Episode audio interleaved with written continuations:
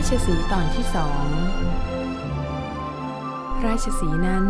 บางครั้งท่านก็เรียกว่า มิคราชา แปลว่า ราชาแห่งฝูงเนื้อทั้งหมด ในการออกไปหาอาหาร หรือล่าเหยื่อนั้น ราชสีเมื่อออกจากถ้ำแล้ว ก็จะเหยียดเท้าหน้าไปด้านหน้า ยืดส่วนหลัง ขยับส่วนหน้าออกไป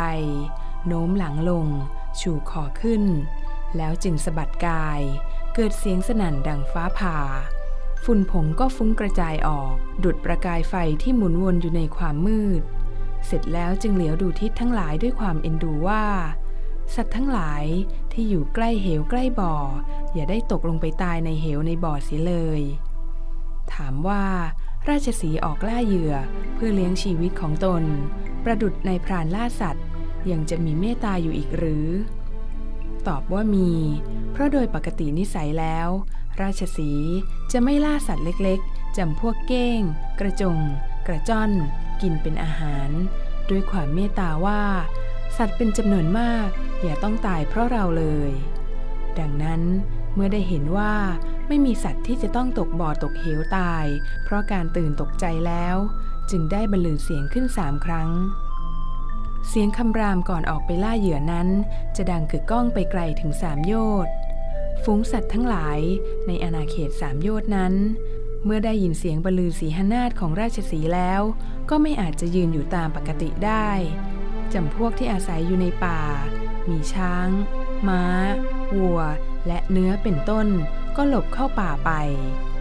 การกระโดดไปแต่ละครั้งของราชสีนั้น ถ้ากระโดดไปข้างซ้ายหรือข้างขวา ก็จะไปได้ไกลถึง 50 เมตร ถ้ากระโดดขึ้นด้านบน ก็กระโดดได้สูงถึง 200 เมตรขึ้นไป ถ้ากระโดดไปด้านหน้า ในหนทางเรียบ ก็จะไปได้ไกลถึง 800 เมตร ถ้ากระโดดลงจากภูเขา ก็จะไปได้ไกลถึง 3,000 เมตรขึ้นไป มีกล่าวไว้ว่า ราชสีเมื่อบรรลือเสียงครั้งที่สามแล้ว สามารถกระโดดไปปรากฏตัวในที่ไกลถึงสามโยชน์แล้วยังสามารถกลับมาทันได้ยินเสียงก้องของตนในที่เดิม คนและสัตว์ส่วนมาก เมื่อได้ยินเสียงคำรามของราชสีแล้วย่อมสะดุ้งหวาดกลัว ยกเว้นสัตว์วิเศษบางประเภทเท่านั้นที่ไม่สะดุ้งกลัว ได้แก่ ราชสีด้วยกันเอง ที่ไม่กลัวเพราะคิดว่ามีชาติ โคดและตระกูลเสมอกัน ช้างอาชาในม้าอาชาในโคอาชาในช้างอาชาในม้าอาชาในและโคอาชาในสัตว์สามชนิดนี้ที่ไม่กลัว เพราะมีทิฏฐิมานะกล้า และพระอรหันต์ขีณาสพก็ไม่สะดุ้งกลัว เพราะท่านหมดกิเลสแล้ว